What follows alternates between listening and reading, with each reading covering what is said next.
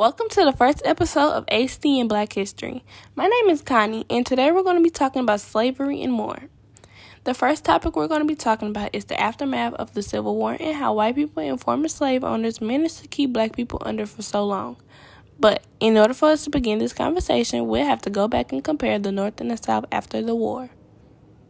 One thing that the South did do that the North didn't do to keep the blacks under was use was to use black codes. Black codes were restrictive laws designed to limit the freedom of African American and ensure their availability as cheap labor force after slavery was abolished during the Civil War. Blacks they were required to sign yearly contracts, well yearly labor contracts, and if they refused, they were at risk of being arrested. They were um they were designed to keep blacks and whites segregated so they wouldn't be sharing the same public space and they um and they restricted black people from the right to own their own property. They're restricting them to uh, from conducting a business or buy and lease land, and to also move freely in public spaces. It was a central element of the um, black codes. They were vagrancy laws at a point in time, and the states criminalized men who were out of work or who um, were working a job that the whites did not recognize at all.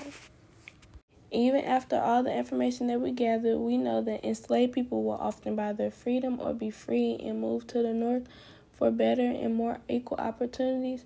They still face adversity, but it was a step up from where they came from. So, would you rather be in the South and be hunted, beat, killed, and raped while you're supposed to be free?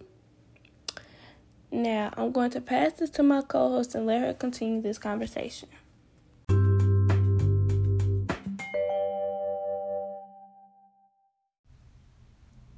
Thank you, Connie, for starting us off. I'm Aaliyah, and I'm going to continue this conversation with you all today.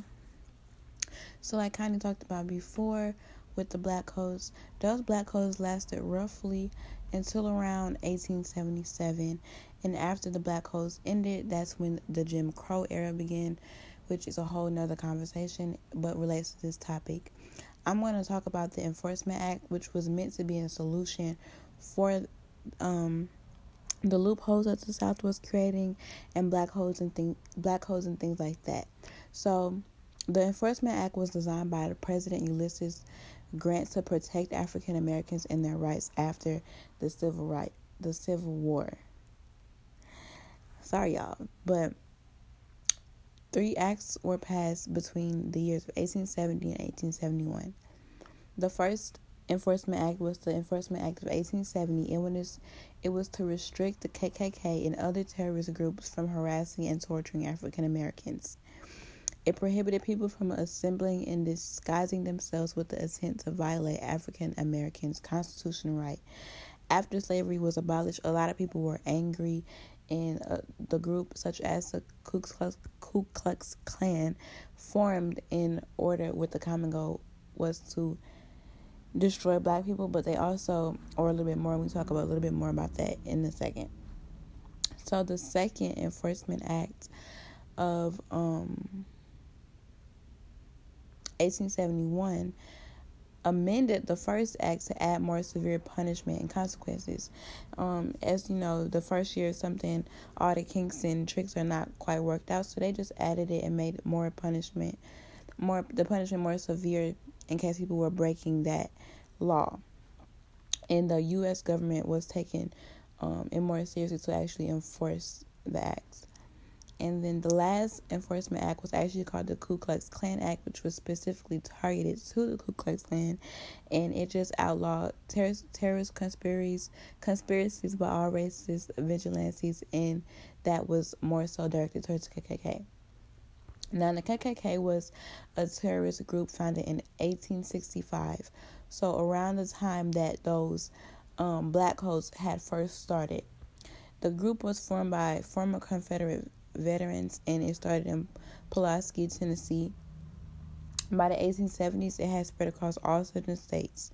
The Ku Klux Klan mission, and I guess they're all the common goal all the people had was to restore white supremacy heavily during the Reconstruction. They didn't want black people to, um, you know, be innovative and rise up. They pretty much only seen them in one type of light, and if it wasn't their way, they they didn't agree with it. But it wasn't specifically targeted towards black people. It was also it was towards black and white Republicans. So anybody who supported black people advancing in their lives, they didn't like, but they targeted and killed black people.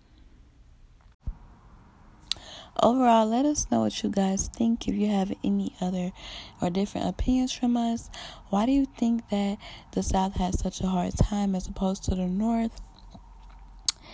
And do you think it was the government's fault?